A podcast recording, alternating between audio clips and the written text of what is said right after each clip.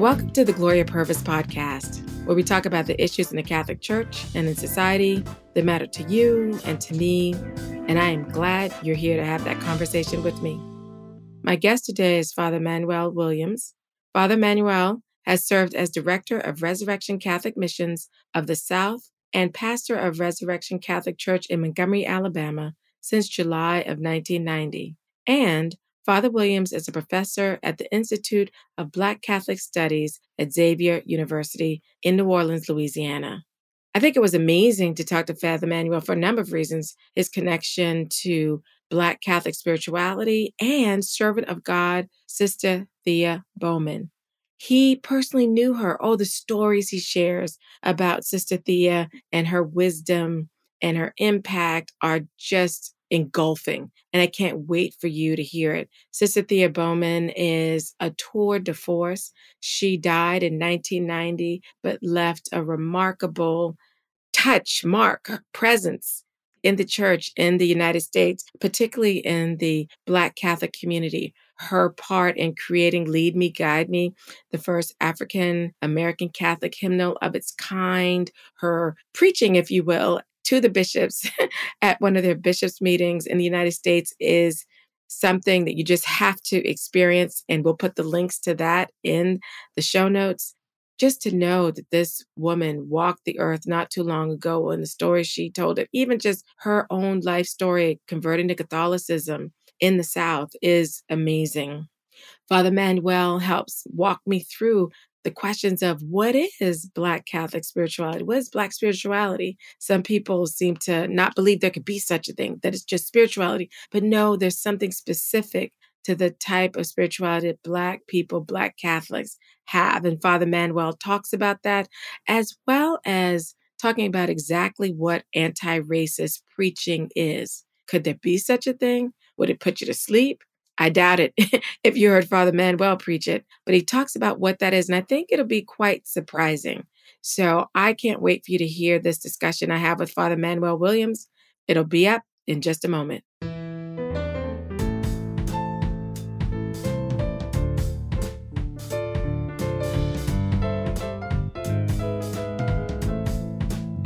At America Media, we're committed to hosting real conversations at the intersection of the church and the world. We do it every day, online, in print, in podcasts, in videos. And you know what? We just released a new documentary on our YouTube channel that tells the story of an historic Black Catholic parish in Cleveland, Ohio, that had to fight to stay open. And they fought amidst all these parish closures and clustering. And it's such a brief watch. You've got to go see this documentary to see how these Black Catholics persevered in the faith, didn't give up, despite the decision coming from Rome. They appealed it, but how they did it and the stories they could tell and their experience, I think, is really indicative of the kind of perseverance you see in the Black Catholic community. It's an enjoyable, brief watch. Go see it. The link is in the show notes. And this is the kind of content that America is producing every day. And the best way to support us, to support the Gloria Purvis Podcast, is by getting a digital subscription to America. How do you do that? Go to americamagazine.org slash subscribe. Thank you. Stick around. My conversation with Father Manuel is up next.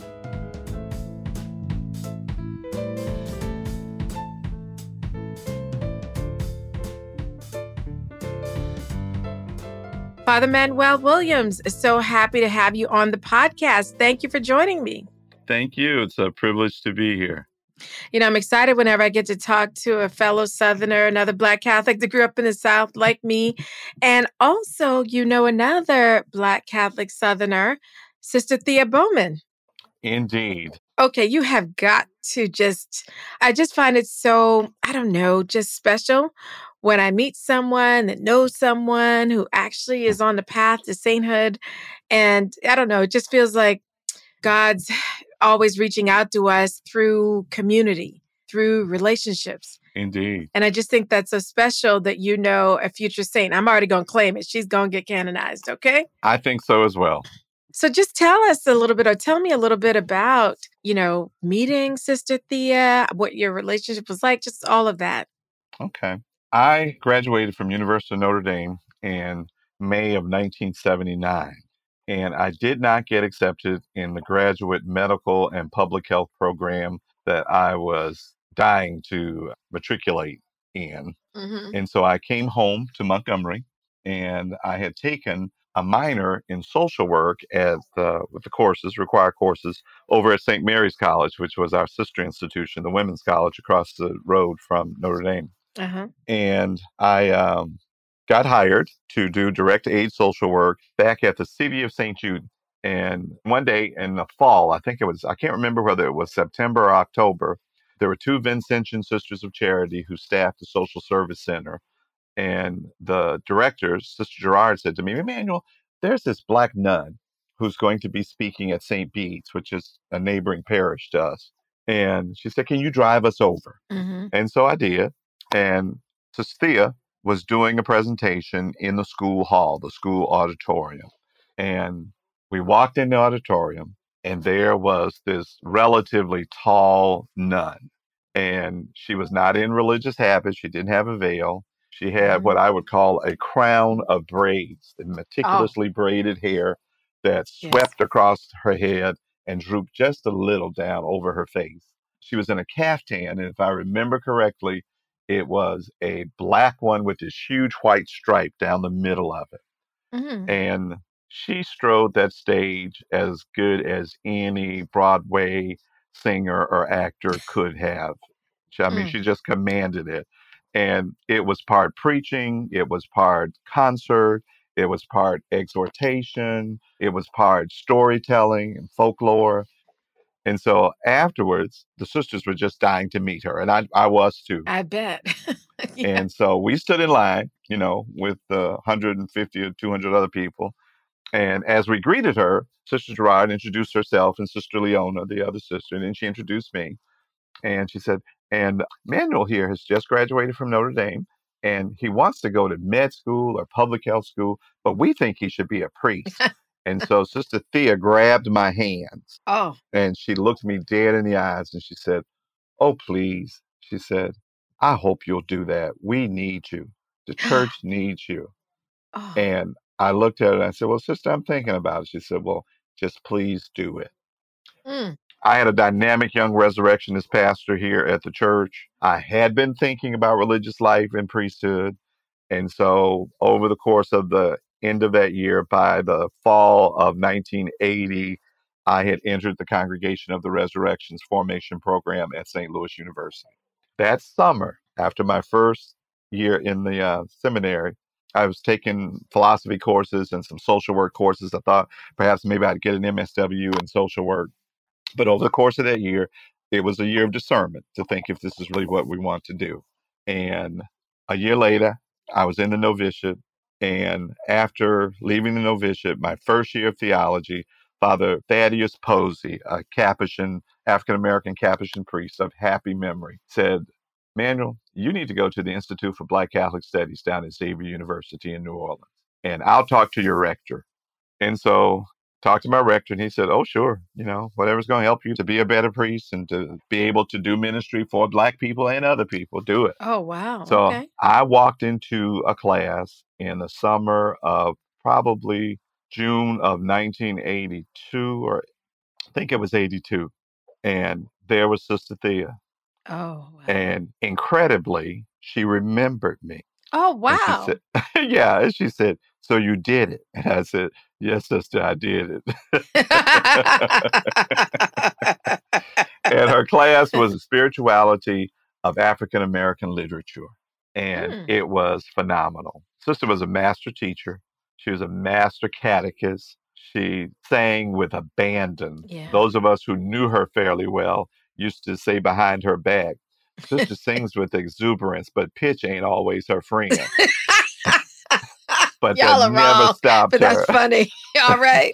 She's like, "I'm going to share this anyway. I'm going to give this gift anyway." That's right. That's right. And so that began a relationship where she served as teacher, professor, mentor, spiritual director, mother figure, right up until her death in March of nineteen ninety.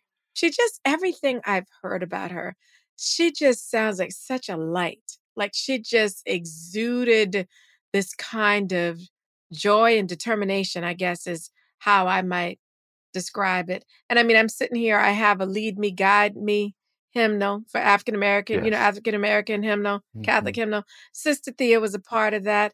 I so wished that I had been able to see someone like that, you know, when she was alive. In person. Yeah, yeah. in person. I mean, it wasn't that long ago that she died in nineteen ninety, no. but boy, am I sad I wasn't of the age to be able to travel and go see and even know about the great Sister Thea Bowman. Yeah, Saint Irenaeus, the African theologian, says the glory of God is a human being fully alive. Yes. Sister Thea was a human being fully alive. So, Father, you know, I have come across so many people, white Catholics in particular, who take offense to the term Black Catholic, who take offense to the term Black Catholic spirituality or Black spirituality. Some see it as racist because it excludes, as they say, you know, you'd never say white spirituality or white Catholic. And so they are resistant to our specific naming of our experience, our identity, our way of worship, because they don't think it's a real thing or are just resistant for whatever reason. How would you help people understand what you mean by Black Catholic spirituality, Black spirituality? I try and very gently and respectfully say to people that the incarnation, Jesus becoming human person, that in that incarnation, every culture, every manifestation, every expression of humanity is honored, is glorified, is affirmed. But saying that does not deny the reality that he was incarnated in a concrete place, in a concrete time, in a concrete culture. And so, as wonderful as the incarnation is, that great gift of God to us for salvation, mm-hmm. it also means that we have to acknowledge that that diversity of other cultures, the cultures where he was not incarnated in, also have a way of expressing the joy of salvation history. And so the reason you don't hear sometimes people label white spirituality as white spirituality, you'll hear them sometimes talk about a German school of mystics or a French school of mystics or Spanish mysticism. You know, the great founder of the Society of Jesus, Ignatius, is certainly very much influenced by his culture.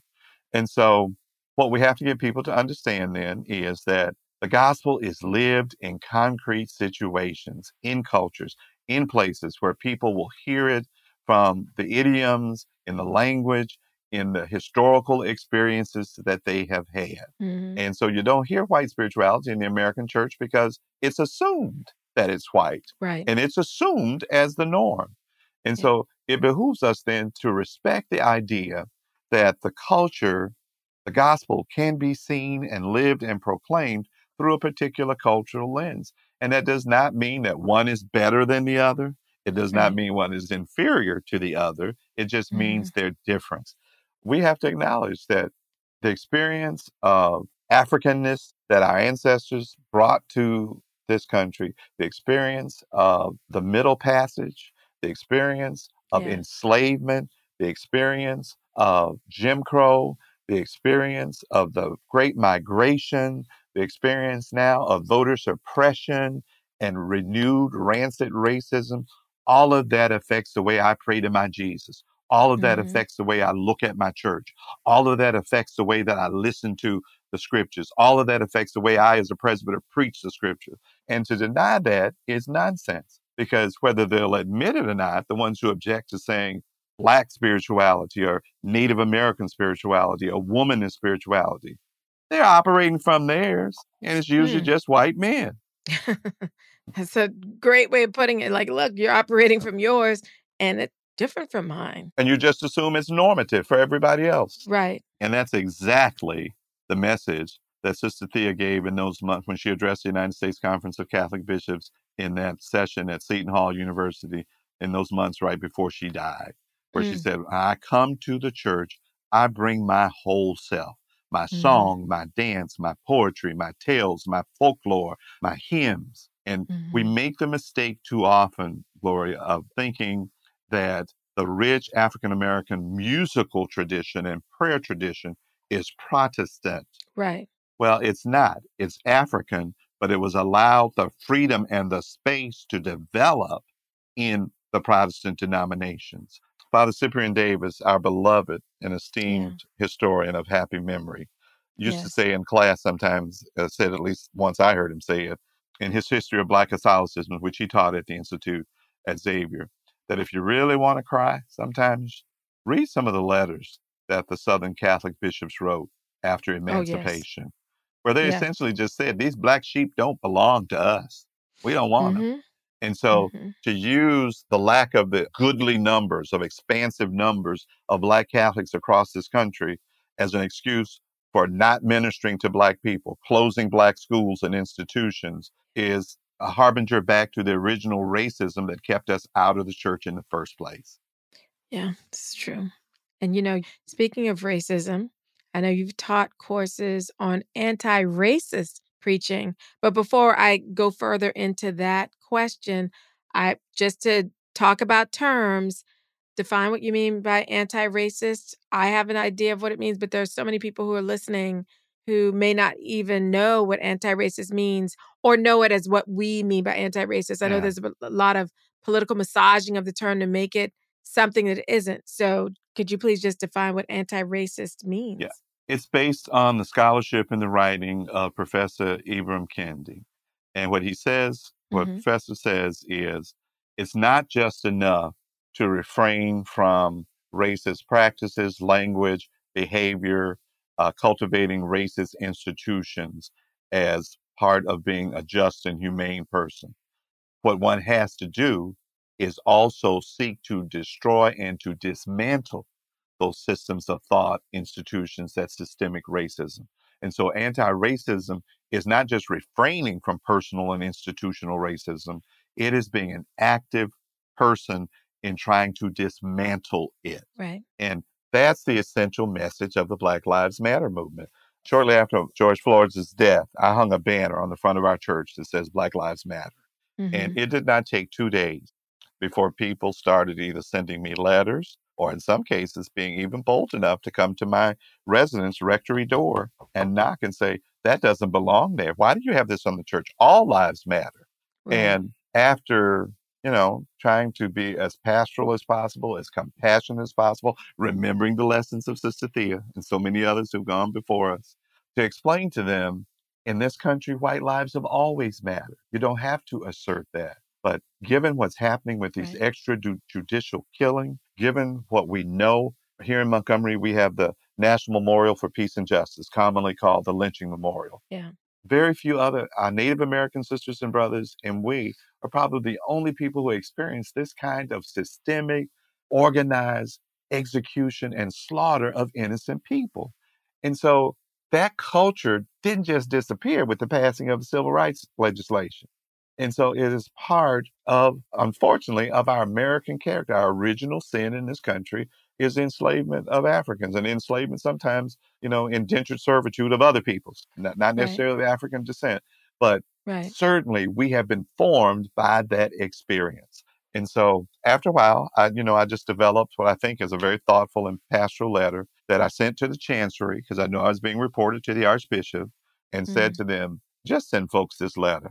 And you don't have to bother me, you know, with their complaints, because the sign is going to stay on the front of the church, because it is consistent with everything that we teach and believe as Catholic Christians. And it is utterly consistent with everything that we teach and believe in terms of the gospel of social justice.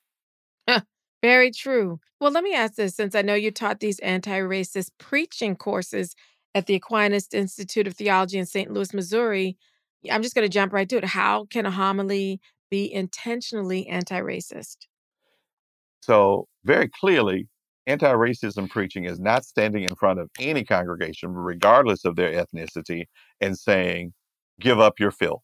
You're racist. You need to change the way that you vote. You need to change the way that you think. You need to change the way that you're acting towards in your individual relationships. That's not anti-racist preaching. Okay. Anti-racism preaching is to recognize that in the essential gospel message of Jesus, we are given a vision of humanity that is affirmative of all of diversity of humanity. Mm. There's a reason, thanks be to God, that the sacred author Luke recorded the Good Samaritan. Mm. Mm-hmm. There's reason that the sacred author recorded the story of Naaman the Syrian. You know, when, when Jesus goes to his home synagogue and he preaches that sermon that's recorded in Luke chapter four, the Spirit of the Lord is upon me. He has sent me to bring good news to the poor, to proclaim release for captives, sight to the blind, walking to yes. the lame, of the year of God's favor. After he gives that marvelous oration and all the people, you know, they're in Nazareth, they're, oh, they're impressed. Look at Miss Mary's boy. Didn't he speak well? Yeah. And then he continues on and he says, what you've heard has been fulfilled in your hearing. Yes. And they object because they hear clearly, is he saying he's the Messiah? Is he the one that we're, that we've been looking for? Right. And it's that, but we know you, we know your people. We know your daddy, Joseph. We, we know your mama. Then he goes and he gives the illustration and he says, remember when there was leprosy throughout Israel, but not a leper in Israel was cured. It was Naaman the Syrian that the prophet said, go dip yourself seven times in the river. And so the Gospels and the Hebrew Testament are always pointing us towards universality, towards acceptance. You know, Israel's initial struggle was to see that the God of Abraham and Sarah was not just a God for the Hebrew people. Indeed, that God is the God of all creation. And that continues mm. into the Christian Testament. And so for us to be anti-racist preachers, we have to accentuate a gospel of inclusion, not of tolerance of the human diversity, but appreciation of and elevation of that diversity and seeing that as a divine gift, as a divine gift. Someone told me the other day that about sixty percent or seventy percent of African-American Catholics do not worship, and it might even be higher, do not worship in predominantly Black congregations. So that means the vast majority of Black Catholics are in multiracial or predominantly white congregations. Mm-hmm. And so what we want to do in promoting anti-racism preaching is to open eyes, so that people will see in their sisters and brothers who are sitting in these pews around them, who they're seeing in the Publix or the neighborhood Walmart, and appreciate them as being created in the same image and likeness of God that they are. And then hopefully they will then act different and vote different and spend their money differently and do the one thing that I think Sister Thea and my friend Brian uh, Stevenson would encourage all of us to do if we're going to build a beloved community, is we have to get proximate. We have to mm-hmm. encounter people who are not like us. And that being with other people, it's okay that they're different from you, yes. maybe different culturally, maybe the way in which maybe they clap their hands during mass or there's a drum or, you know what, it's, it's okay. And you yeah. talked about enculturation earlier, because sometimes I'm seeing that people perceive different styles of worship, all faithful to the rubrics, by the way, let me just add, yes, yes, as yes. somehow divisive, irreverent, and not Catholic. Yes. And I'm like, that's, you know, that's not always the case. Yeah. Sister Thea told a story one time when she went to Rome, and I guess the Franciscan Sisters of Perpetual Adoration, her order was primarily Eastern European women, and recognizing the difference between the way that she'd seen Black folks worship in rural Mississippi and not. She said, you know, at one point she said, I used to think that white Catholics were just stiff, you know, that they just couldn't get excited about anything. Right. And she said, but I went to Rome, and in her typical bringing it down to a folkloric level, she says, well, when I went to Rome, and that little man came out on that balcony in that white suit with that little white hat on his head. And we all knew she was talking about the Pope. Right. And he stepped, she said, I saw people jumping and acting a plum fool from all yeah. over the world. They were knocking each other over, just screaming, Viva la Papa, Pop. And she said, they got excited.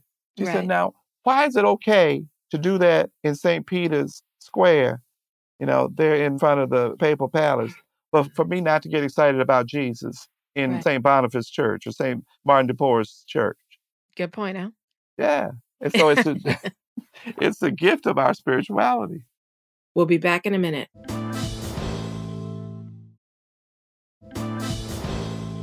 Now, you talked about that for the experience of Black Catholics, they're mostly in either predominantly white parish or ethnically, racially diverse parishes. I want to focus on those who might be in parishes that are predominantly white, because I have tended over the last couple years or so to talk with these people and, for some, encourage them to stay in the church because of the alienation they feel, mm-hmm. have felt since the rise of Black Lives Matter movement, talking about George Floyd, what happened to George Floyd. Their experience in their particular parishes have been moments of sadness and rage, betrayal. Alienation, anger, yes. Yes, yeah. So, you know, how do we talk to those brothers and sisters of ours who aren't in a welcoming community, who yeah. aren't in a community that's culturally connected to Black Catholics? Wow.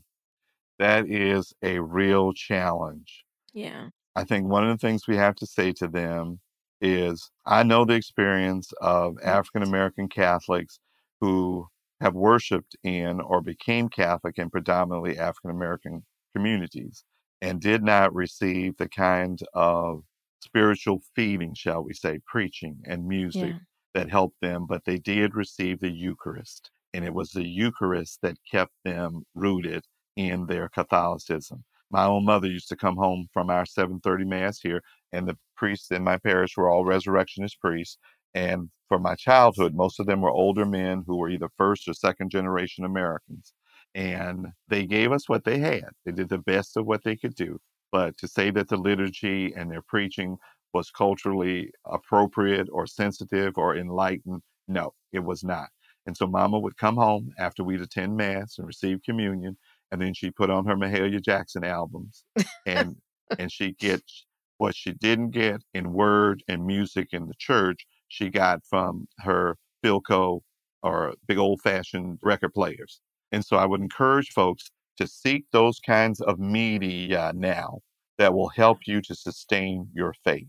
Maybe it will mean in some of these communities, if there is a vibrant, faith-inspiring and nurturing parish community within a drive of you for however many hours, then go mm-hmm. there. If you can only get yeah. there once a quarter or once a month.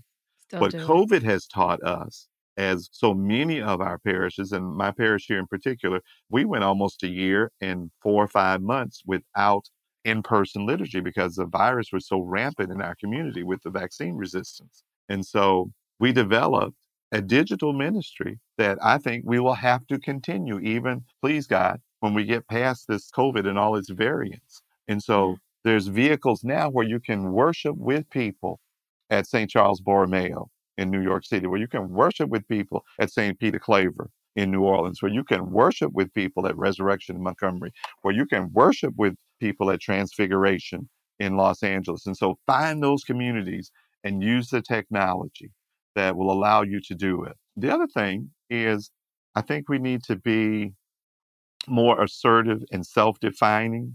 And so mm-hmm. if there are ten or fifteen of y'all in a parish, ten or fifteen families or ten or fifteen individuals in a parish where there are fifteen hundred other people and families not like you, right? For God's sake, get together. Right. Do a scripture yeah. study. Yeah. Have your own. You're not not being Catholic, you know, right. because we're having our little community of faith.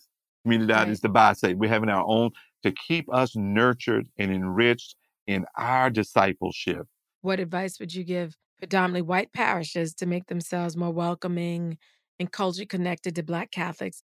I encourage, and this is what we do in the um, courses that I've sometimes taught or team taught at the Institute for Black Catholic Studies at Xavier, is to encourage our non-African American ministers. And sometimes these will be Africans of the diaspora.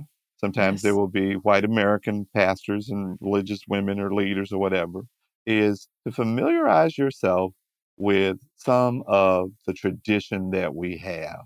There was a very beloved white priest of the Belleville Diocese who was a great friend of Sister Thea's and several others of us who went through the Institute in those early years. And his name was Father Jim Velker.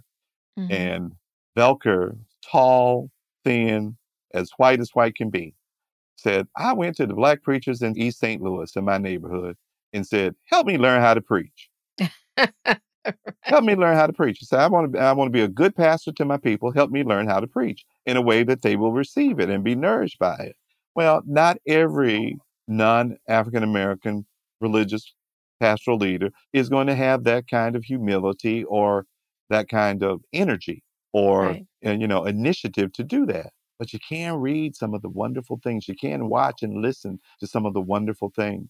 You know, I would not ordain a Catholic priest or deacon in this country without having them look at Sister Thea's address to the United States Conference of Catholic Bishops. Oh, yeah, that's a great one. Yeah, because there you have an expansive and inclusive ecclesiology of what it means to be a Catholic Christian. That, again, situated most definitely in the African-American context, but it could work for immigrants from Haiti. It could work for our Hispanic and Latino and Latinx communities. It could work for our Asian-American, because it's a notion of church that says we're all welcome at the table. And we bring yes. our whole selves, our whole culture, our whole history to that table. Amen. That is beautiful. That's a A word, if you say that, that's yeah, plenty that's for word. People, I think, to chew on. Well, Father, you know, I have thoroughly enjoyed my conversation with you. I love the stories you're telling about Sister Thea. I love the way you yourself have preached to us during this podcast. And I am especially grateful that you were able to help people understand what anti-racist preaching is, what diversity and inclusion could be in parishes, and how those of us who are Black Catholics and feeling alienated in the parishes that we are in have a way to create community and keep ourselves tethered to the church. The church. Amen. So I want to thank you so much for all of that. Bless you, and thank you for the work that you do, Gloria, in advancing the good news in our community and beyond. Glory to God. Thank you so much, Father.